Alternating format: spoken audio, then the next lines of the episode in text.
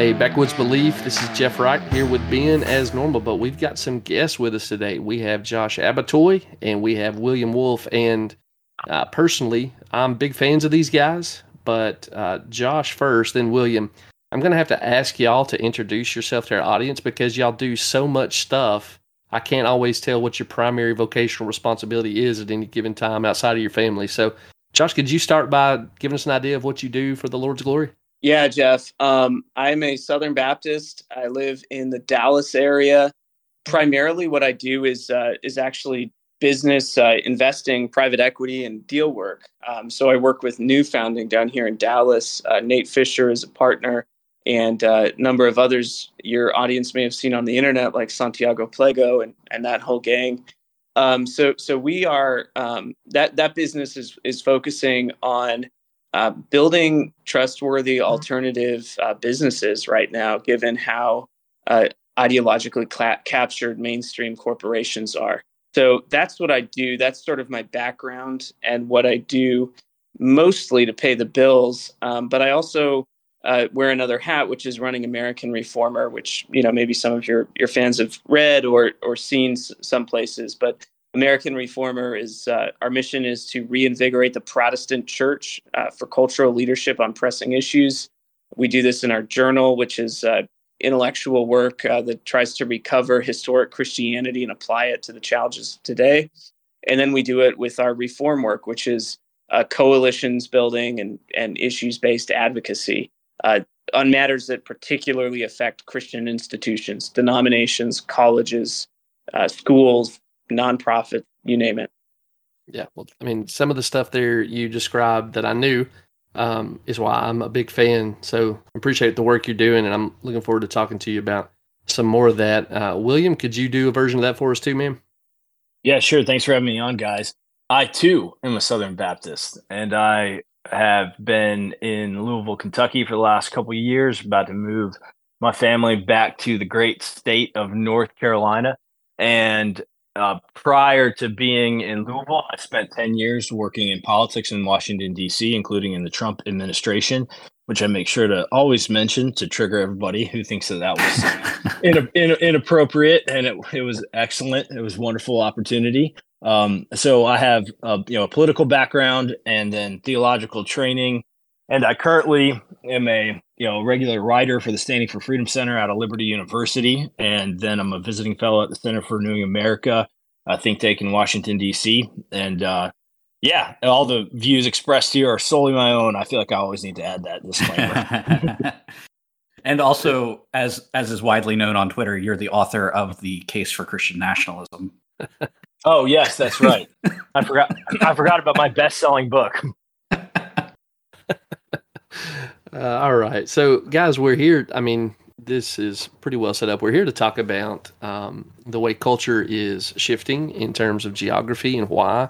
We're here to talk about um, how that kind of serves our vision for backwoods belief. And so, I guess I'd like to start by asking Josh. I've, I've heard you recently on a couple different uh, platforms. I think the most recent was on the New Founding podcast you use a term called the big sort. And could you kind of lay out what that means for our listeners if they're not familiar?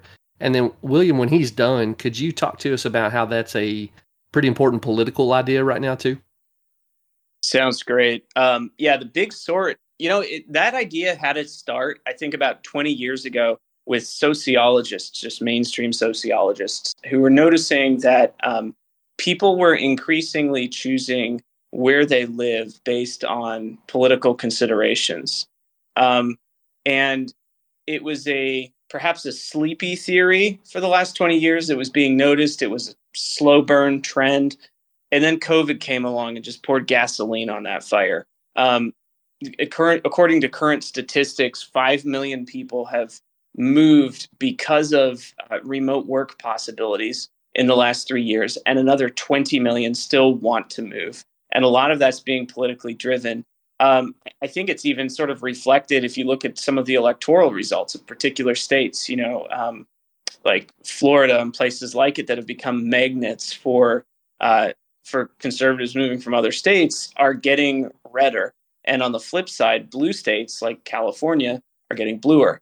and so so there's been this massive sort and then you know you see this um, you know whenever like a red state passes a more aggressive law you see a lot of people very loudly on twitter oh i can't get an abortion anymore in texas. I feel unsafe here. I have to move somewhere else.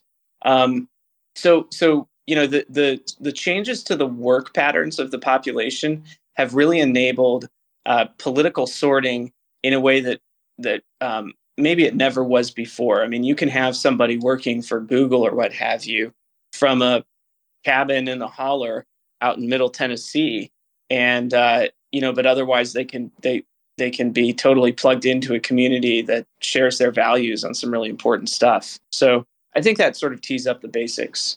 Yeah, I mean, it, yeah, it's happening. I mean, the reality is you know, whatever you want to call it, the big sort, the great sort. Some people try to derogatorily refer to it as, you know, balkanization, or some people embrace that term.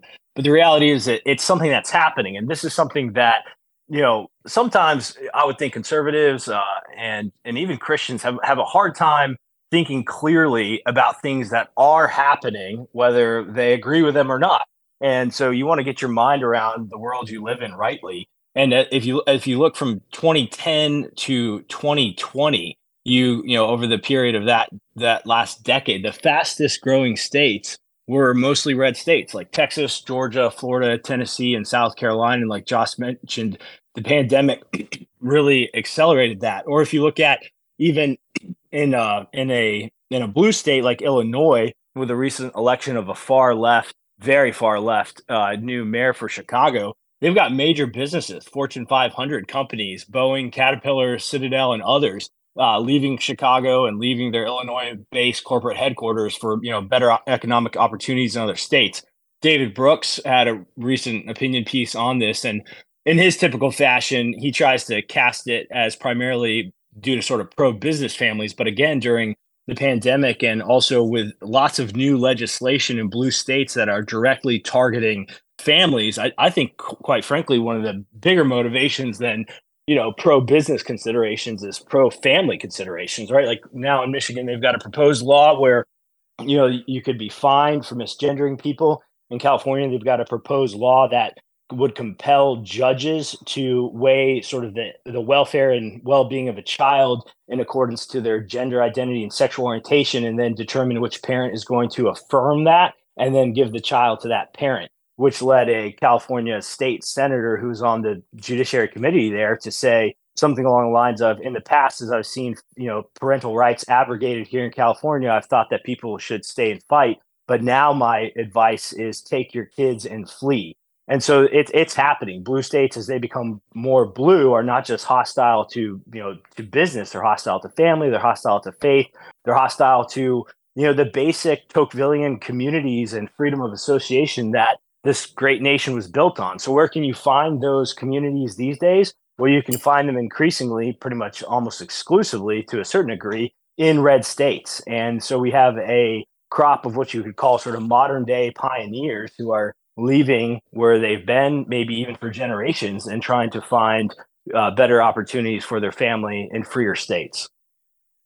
Well, this is a topic I'm super interested in for personal reasons that I'll uh, I'll get into in just a second. But uh, you know, the thesis of our podcast is that Christianity is going to do best uh, in the foreseeable future out on the margins of culture, and specifically in places that are uh, you know byways and whatnot, uh, out in the sticks, as it were. Uh, before we kind of press on in my own personal interest here, though, Ben, I've been asking a bunch of questions. You you sitting there patiently. Is there anything that uh, that you'd like to throw in the hopper here?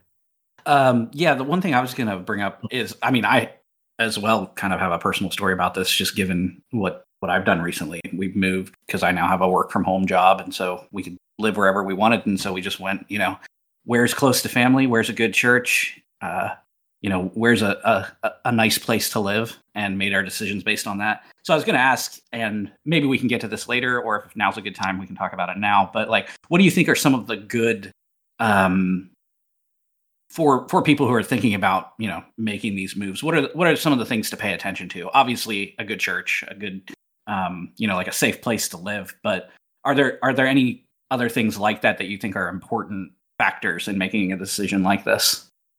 Yeah i think long term cultural and political trajectory of a state is important. Um, so you know, I I, uh, I I hope I'm not stepping on toes here, but you know, there are there are certain states that maybe lean red culturally, but maybe they have a long term out migration pattern, um, dying industries. Uh, you know, maybe like, like let's take for example, no offense to the state of Wyoming, but this is a state with a super low population, very unchurched whatsoever, and the economy is very like uh, tourism focused. And aside from the tourism industry, there's a lot of poverty and and whatnot in Wyoming. You want to you want to try to find a location that does have real some real thriving industry, and it's also got even if it's not like a church you'd go to necessarily, it's got this bedrock of civic virtue where people do at least tend to go to church and hear some Bible, and there's still some cultural Christianity present. Like the, the, the, people are kind of still swimming in the water of the King James Bible that they hear most Sundays. And so I, I think that set of considerations really it takes me to the Bible Belt, to the southeast um, or Texas. But you know, even even a place like Florida, uh, great great politics. Uh, I mean, maybe the best governor in the country, but Florida is a pretty like kind of hedonistic place, very tourism centric and all of that. Mm-hmm. I think there's some interesting reasons why you might want to avoid a spot like that if you're thinking about long term what's going to be good for my family. Where do I want to put down roots and invest? Yeah, I think I think that's absolutely right. And I think about, you know, my own state, which is Pennsylvania, which, you know, at one time, besides Philadelphia and Pittsburgh, it's even today very deep red, but because it's controlled by Philadelphia and Pittsburgh, the trajectory isn't. Yeah, I think another important consideration too is uh, is land, and I think that's something that really struck home for a lot of folks again during the lockdowns of the COVID pandemic when they found themselves, you know, in in these townhomes in a suburb or you know living in a city, and all of a sudden you know they're not allowed to go anywhere without a mask or a vaccine passport and you know you can't get your basic necessities at a grocery store because everything's sold out or eggs are now you know six dollars a dozen. And so I, th- I, think that we're, we're absolutely seeing people recovering and entrepreneurial uh, and even you could say to some degree in uh, you know homesteading desire and spirit and they're looking for the chance to plant their families on parcels of land that they can cultivate, grow, and work work with and on, and have something to leave for future generations. And you know, you could call that a reaction, and that's not necessarily a bad thing, right? Sometimes reactions are appropriate, as um, you know, whoever well, I think it was Lewis, you know, said if you want to make progress, you got to make sure you're going the right way, and sometimes that means turning around. And so that's you know that's a reactionary movement, but it's an appropriate one. And so I think that that's another serious consideration: land, freedom, you know, better churches, and and then the type of community that you can trust your kids around, right? Like if you're living in you know, if you're living in San Diego or Los Angeles or Chicago or New York or Baltimore, like you, you can't let your kids just play out on the streets. Are you kidding me? You know, but if you've got a, you've got some acreage, you've got some neighbors that you get to know and trust, you know, we can get back to those days where you send your kids out in the morning uh, in the summertime and they can drink from the hose and you don't see them again until the dinner bell gets rung.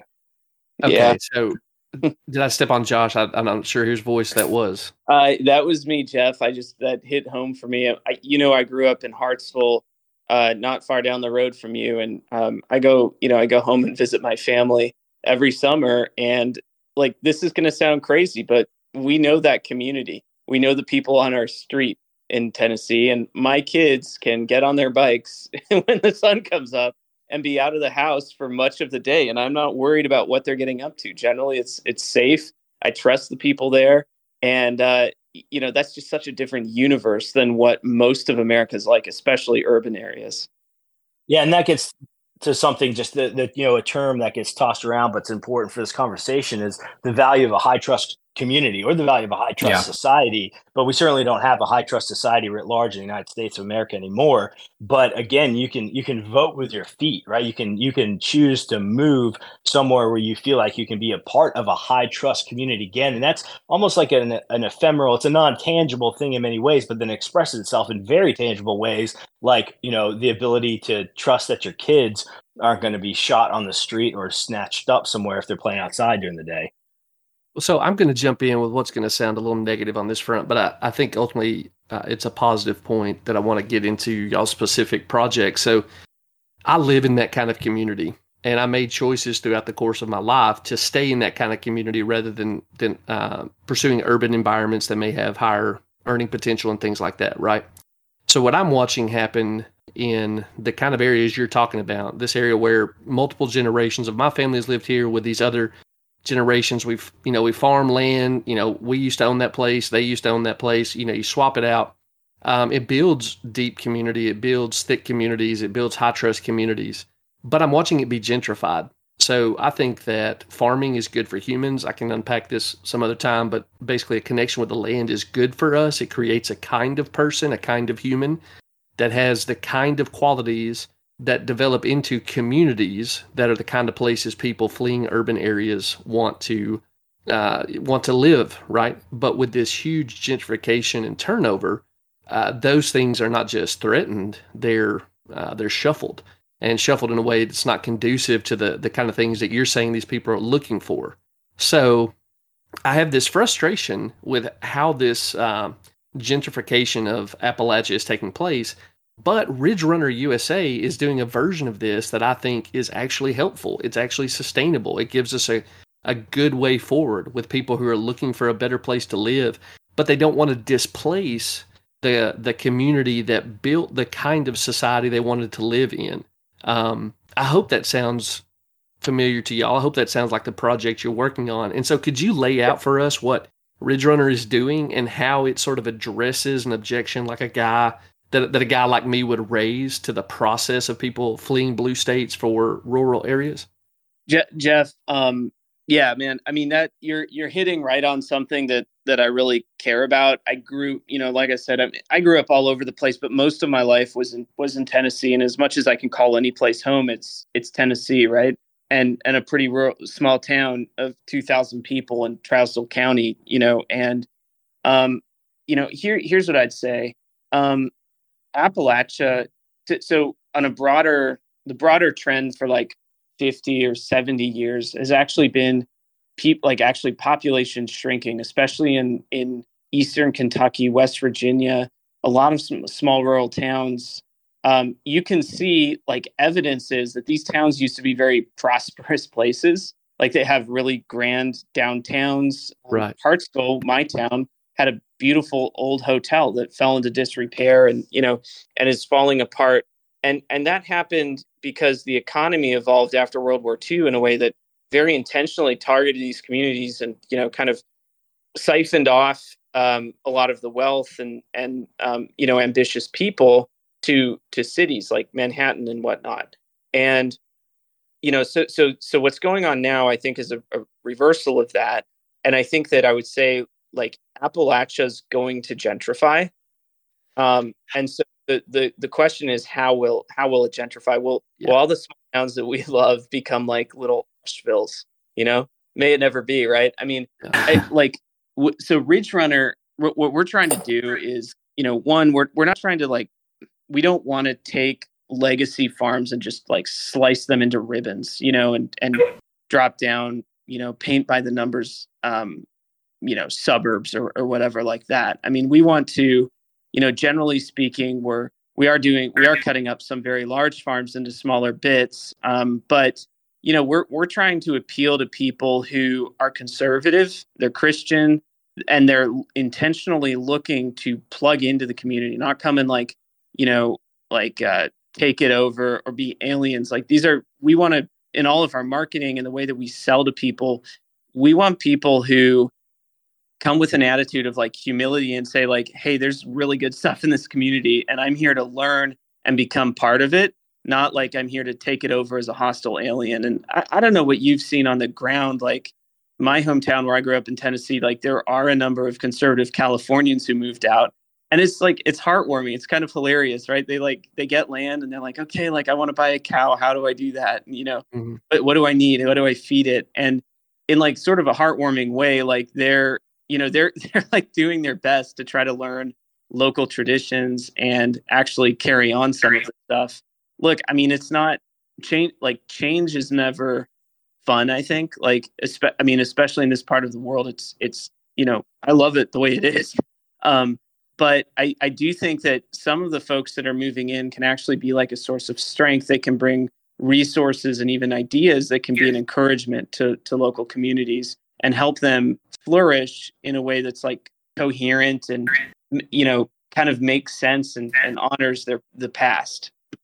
Yeah so just to grab that that that approach is what makes me enthusiastic about what y'all are doing because i'm with you. I mean i don't have the power to kind of change the tides of culture but when i first heard about your company and your and what you just laid out i had like two days before been at a local area try uh, local area meeting trying to get a elementary school reopened to get kids uh, out in this more rural part of the county into a elementary school in their part of the county rather than having to go to town.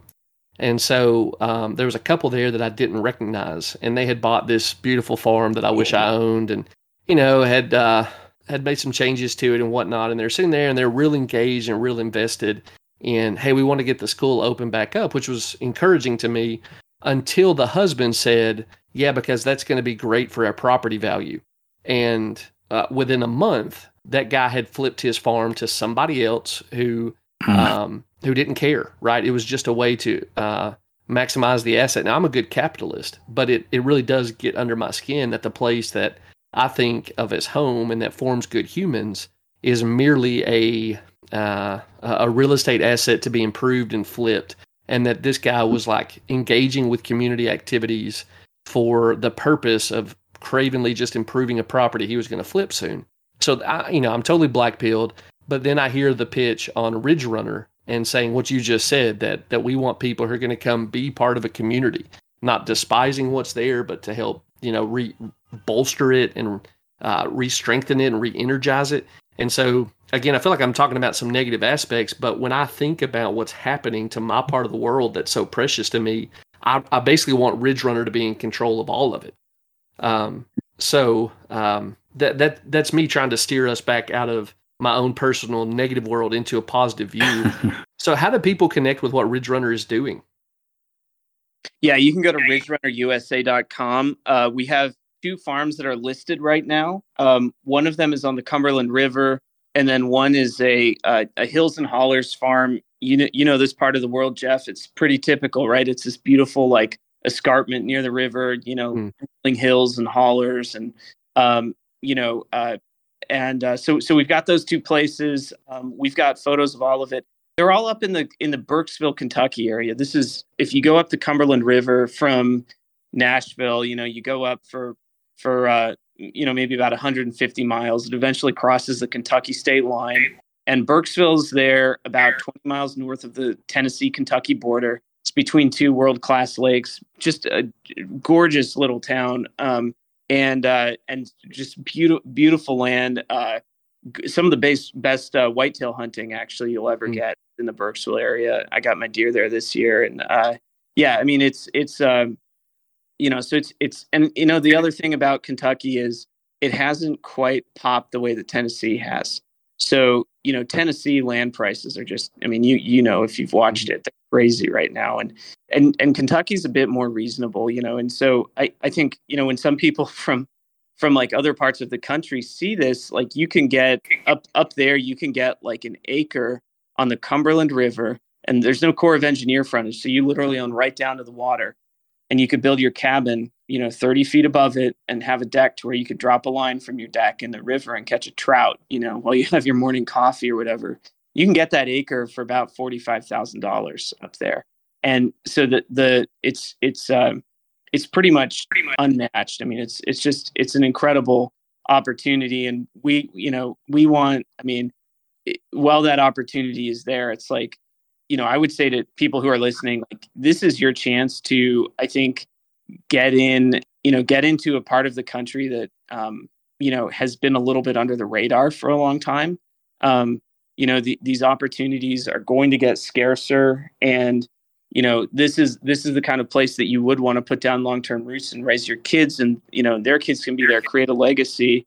Um, and you know i just don't i don't think that's going to last forever i think it's going to get a lot harder to get into these places um, you know 10 years down the road or, or what have you and you know the, the other thing is like we we often look at um, you know, there's communities like, uh, you know, some popular ones, right? Like Moscow, Idaho, um, where Christians have really done a nice job doing localism.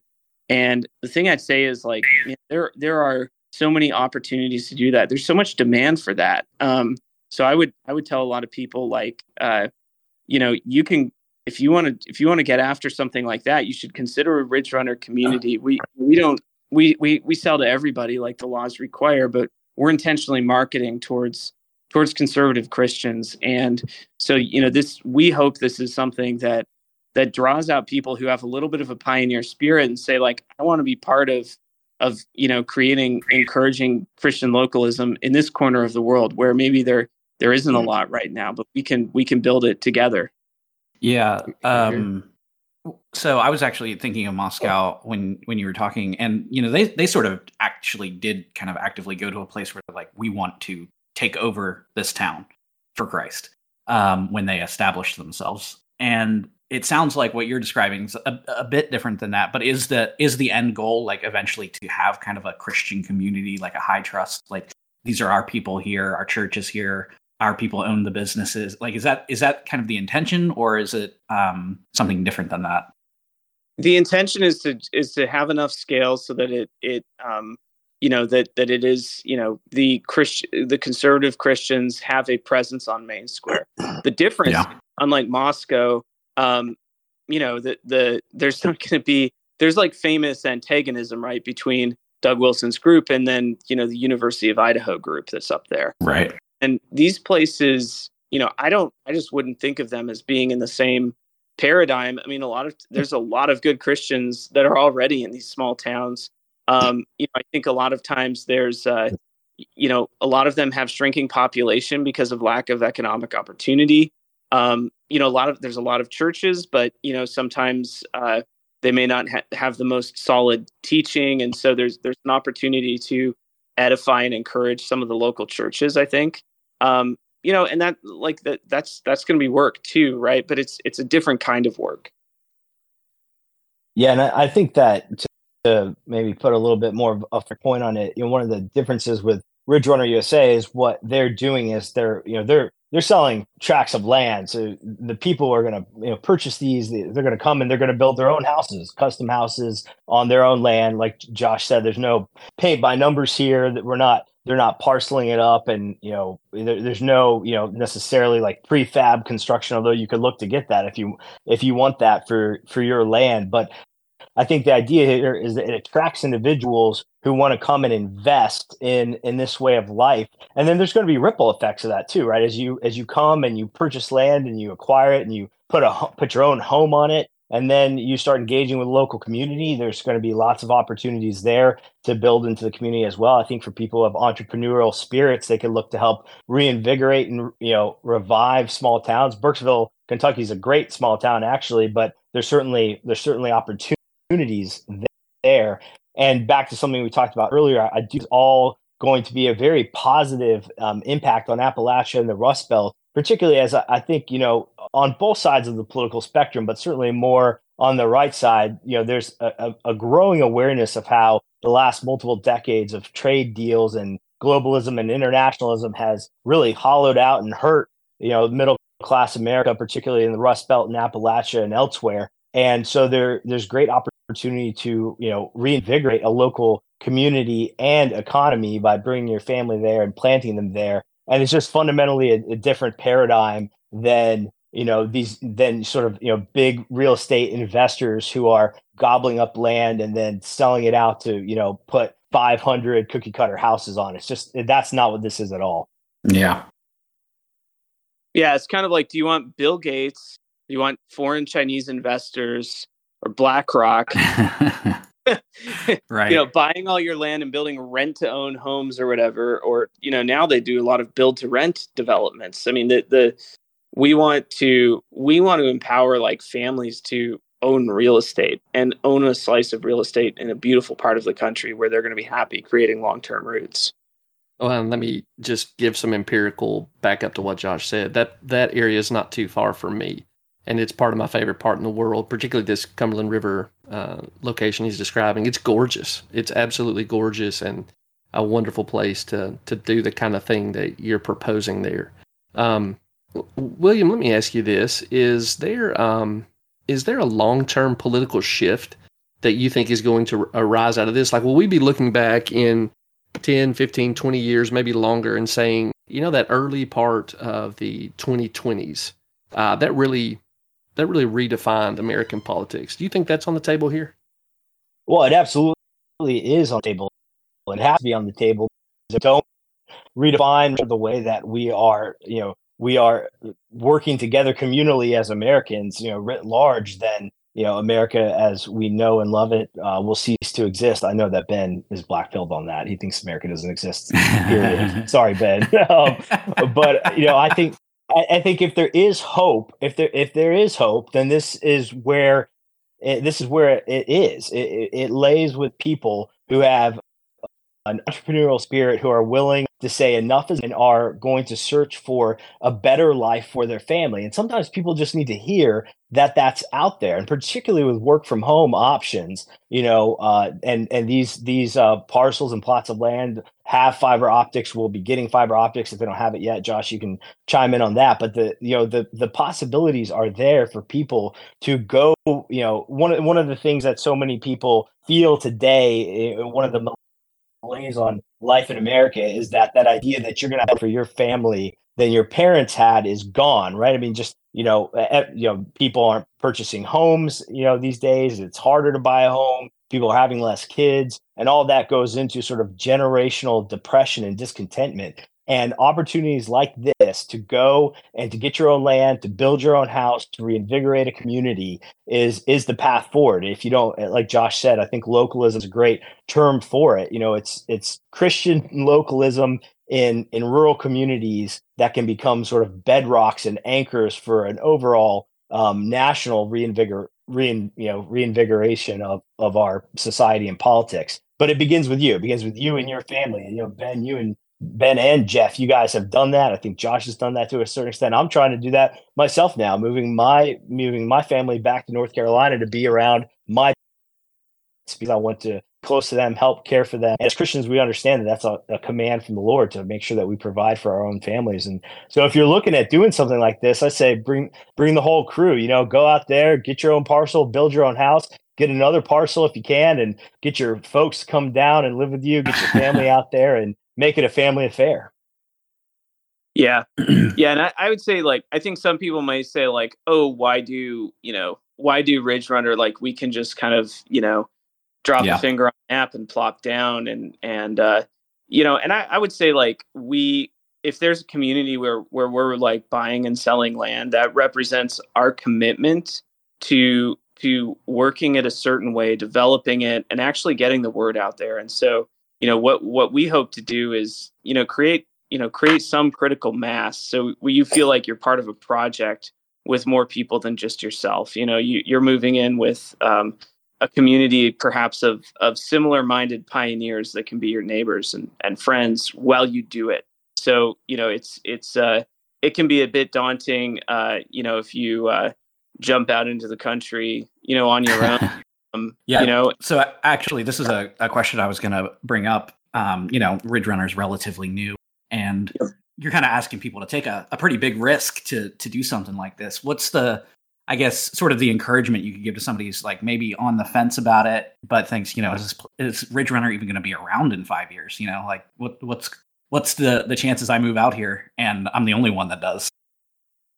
Yeah, uh, I mean, I the the the demand has been uh, the demand has been very strong. People really want this. I would say that the to, to your question, um, you know, a lot of people they want to see a certain amount of scale before they're ready to jump in. You know, so yeah. there's a little bit of right. a collective action challenge actually. I mean, where we, you know, we've had you know we've had a number of people who are like very independent. They're pioneers. They're ready to say, "I will be the first to jump in the pool."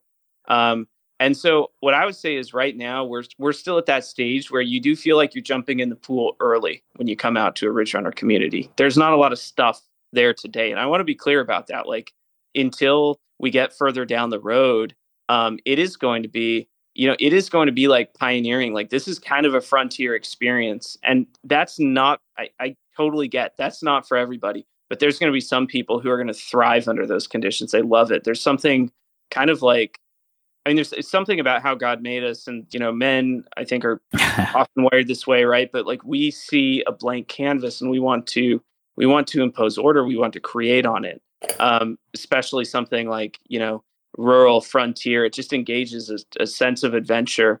Um, so so right now, where Ridge Runner is, that's that's the experience right now five years from now, Ridge Runner's not going anywhere for one thing. I mean, we've we've got really good, you know, financial backing and and um, both my my dad and I, based out of, I grew up in Hartsville. My dad still lives there, and we that's right in the region. We know this region well and are committed to it long term.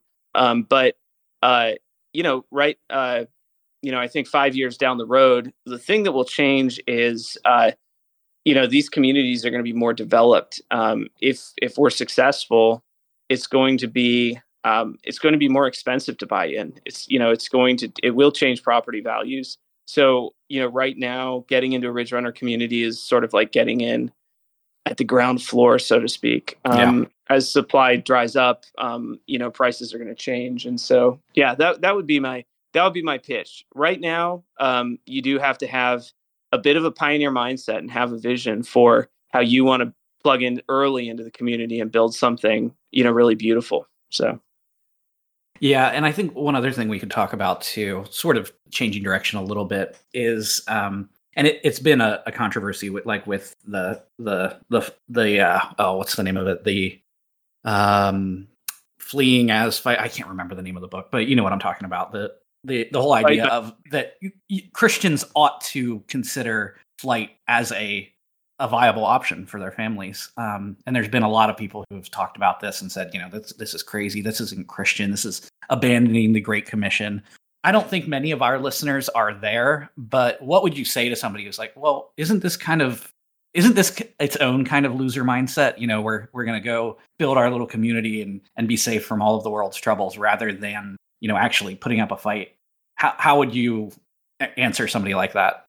I would say when you're when you're in a very progressive area like a huge portion of your mindset is taken up with defense all day. Like the moment you leave your front door you're thinking how do i protect my kids from like super insidious forces that are pushing in on all directions?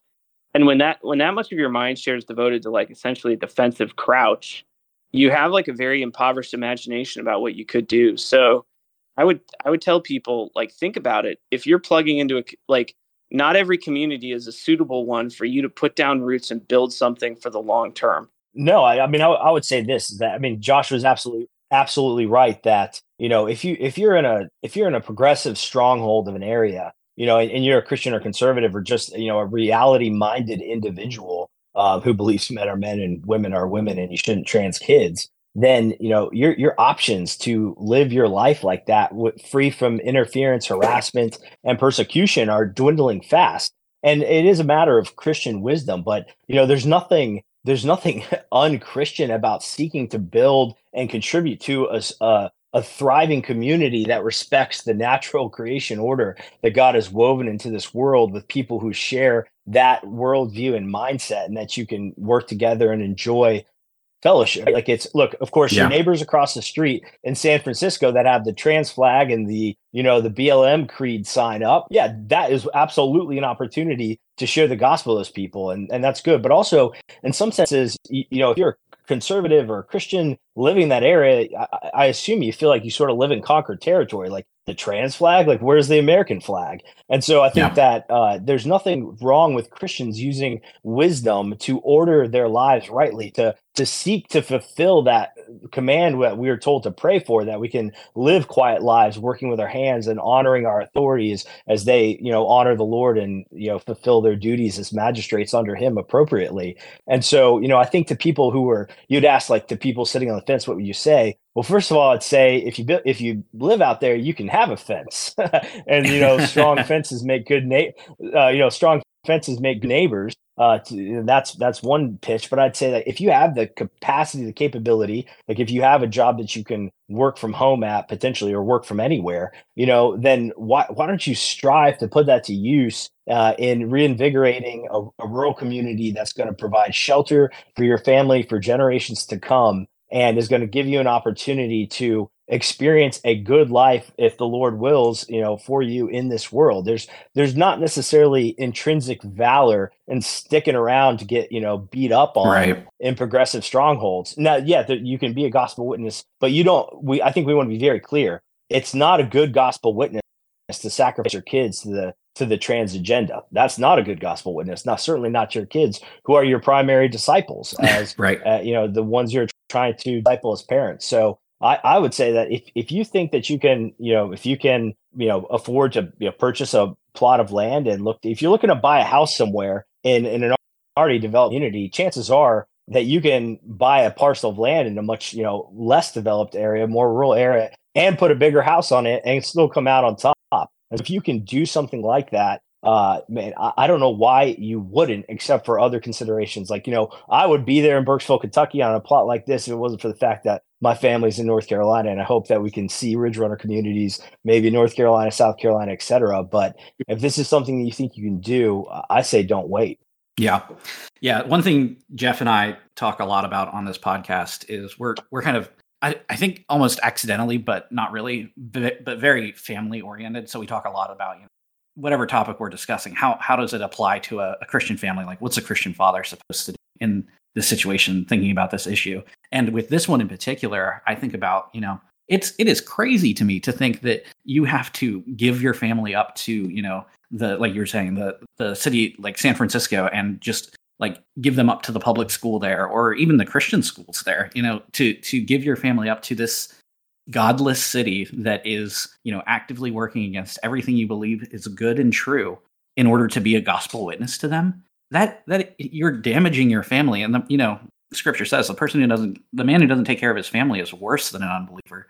Um and so for like christian men thinking about this like obviously if you can find a place to move like this that is around people you can trust with a church you can trust that you know is going to help you build something to leave an inheritance to your children's children why wouldn't you do it? That's exactly right. And like it's it's normal natural and healthy as a as a family to think like we want to put down roots somewhere and leave an inheritance for our children and our grandchildren. Like it's good that god made us that way to want to bless future generations with like a legacy. Yeah. and um you know so much of uh you know uh to to sound like a hippie here um for a second like so much of I, I think a lot of a lot of modern people have this very they they kind of have a very detached view about where they live you know i can oh i can live in that city just i'll chase a job um you know i'll buy a house in a suburb it's all be fine. And that all results in like kind of failing to put down roots and failing to have thick community. And those are things that god like created us to to need. And it's not just that you'll kind of flourish and be happier but you you probably will but it's also going to make you a lot um, a lot stronger to face um, the calls to compromise and all the rest. When you have a thick community around you that can be a tool for that can be a big tool for encouraging your children and discipling them to stay in the faith in the long term as well. It's not just about you but it's about your kids. Having that thick community helps to instill virtue and and hopefully it's a means that god uses to um, prepare them to to be regenerated and receive the gospel Yeah. Yeah, I as you were talking, I was thinking about myself as a, a very young person, and somehow, you know, in my my early uh, adult years, I was like a boomer already because I was like, I would, I just want to live in a suburb, work for a company for you know life, and exist like that. And now thinking back, I'm like, wow, that guy was an idiot. First of all, but second of all, like that's so um, it's almost inhuman. It you just want like you're just a cog in a machine, whereas you know building like in a in a frontier scenario is uh gives you a way to kind of fill fulfill the creation mandate you know take dominion of the earth and i think there's something that's just naturally pleasing about that to men like you were talking about earlier that they have this desire to take dominion and impose order on chaos and uh, there's something really valuable about that and especially when you can do it in such a way that you know you're either you're working from home and that gives you the opportunity to you know have side businesses or, or something like that or along with establishing a household you're establishing a business in that community Yeah, and and you know, working from home, um, you it sounds like you've done this a bit. I've done it a bit as well. Um, that is a really it can be a really nice thing, but if it's if not stewarded properly, it can actually be a pretty poisonous thing too. Yeah. And um, you know, I worked from home in my suburban house for basically two years, and you can find yourself falling into a very like kind of uh, cloistered and and sort of selfish life um, Mhm. if you don't have things like local community, strong church to pull you out of yourself and get you back out, you know, investing in other people. And I do think, you know, someone who someone who works from home and could work anywhere should think very strategically about this is an incredible opportunity actually to have to have that freedom.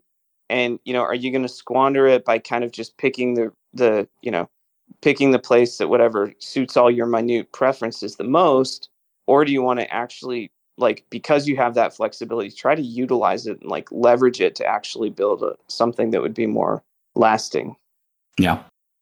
Yeah. Yeah, Josh is just right about that. I think that many people uh, have have experienced uh, effects of you know prolonged work from home, and and that's certainly something that's you know a, good thing in many ways. It gives you flexibility, but how you steward that talent. Let's use that language, right? Let how you steward the talent of the flexibility and freedom of working from anywhere in the world is is a serious question, and to be able to put together, if you can, either an opportunity to work from home and live on and cultivate land. Well that kind of gives you the best of both worlds in many ways that it can keep your your hands hands full with the with the land and your mind full with your job and obviously you have to put, apply your mind to what you do around your land as well. But you know people i think are realizing that this sort of the great modern disconnect from living on and off or in land is, is not healthy for humans. God god made us like you said, to take dominion and to cultivate. And you know, if you live in a concrete jungle, well, that opportunity just doesn't exist for you.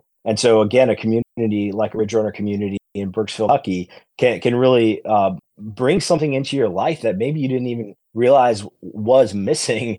And you know, particularly if you stop eating the seed oils, then then you're going you're going real far the right direction. yes. Very true. one thing i do want to say about um, this particular part of the country. And jeff uh, understands this because this is kind of his neck of the woods but it's a very hilly area. Some people call it the little smokies. It's kind of this this stretch along the cumberland where the cumberland's kind of carved out some gorges and cliffs. And th- these aren't big mountains you know they're about 400 feet tall but it's just it's extremely dramatic scenery.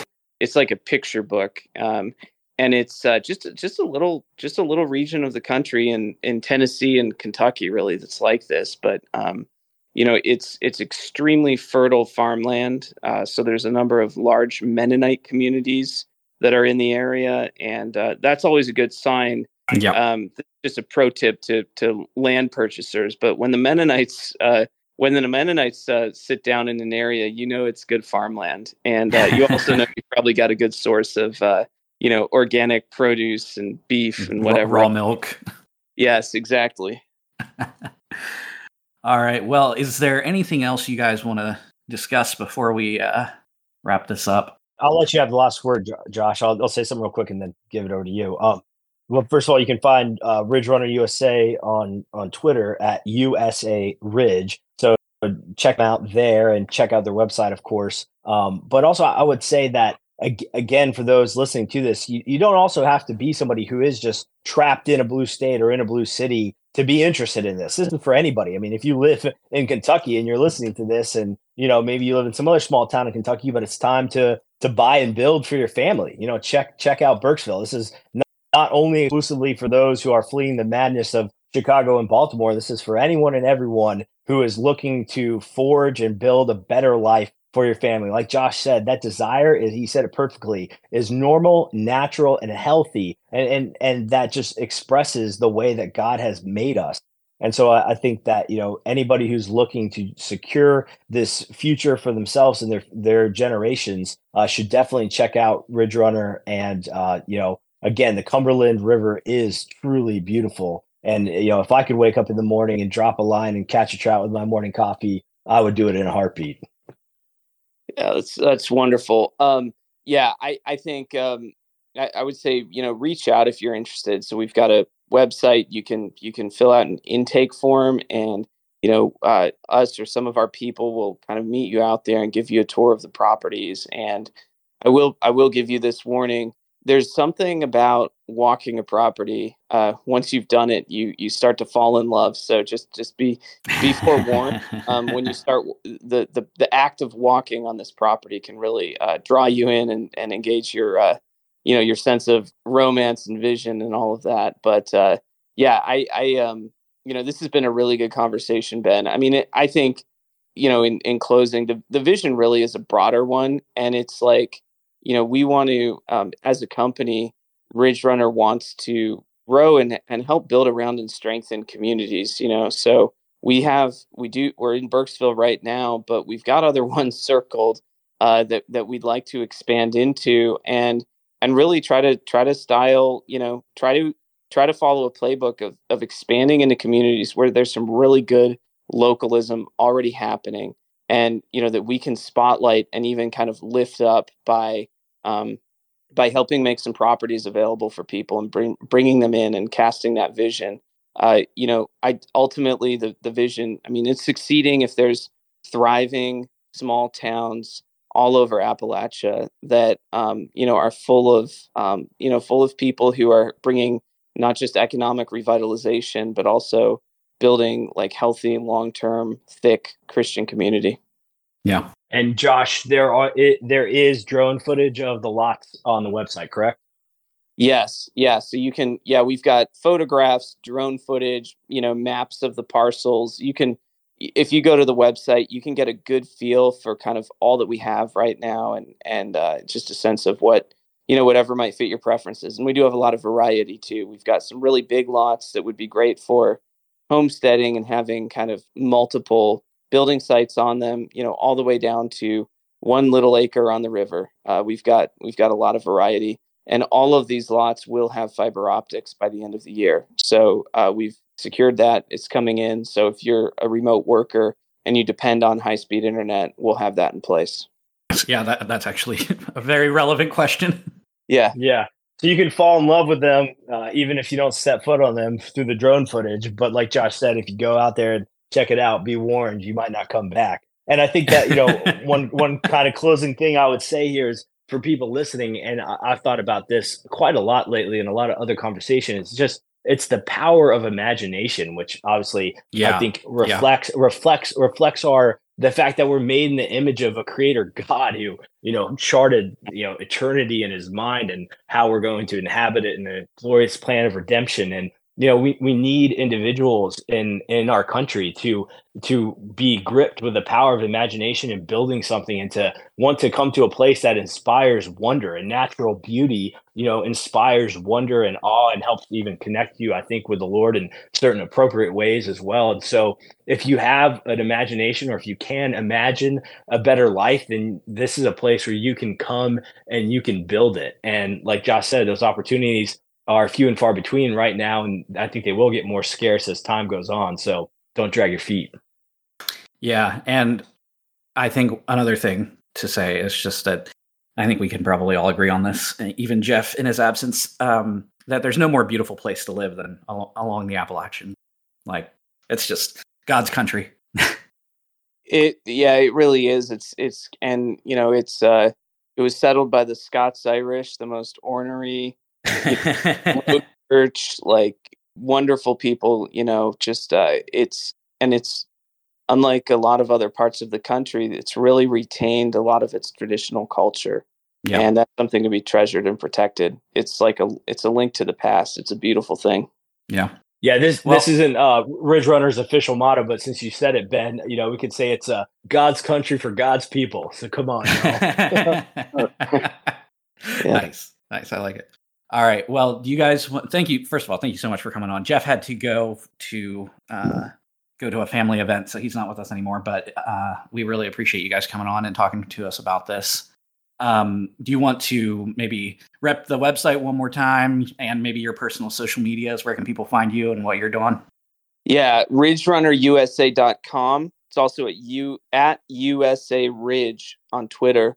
Um, you can find me at byzness. That's B Y Z N E S S on Twitter. yeah, you can find me at uh, William underscore E underscore Wolfe with an E on it at Twitter. And um, yeah, I look forward to connecting with folks. Ben, thanks so much for having us on. I, am yeah, I'm glad yeah. to count count myself amongst the backwood believers. I want to back I want to backwoods believe, man, and you've helped me with that.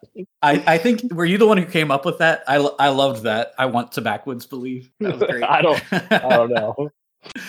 uh, but yeah, you can um, if you're listening to this episode, uh, we would love it if you would subscribe to the podcast, give us a review, a rating on iTunes. That would be great, especially if it's a negative one. And if it is, please leave a review because we love those.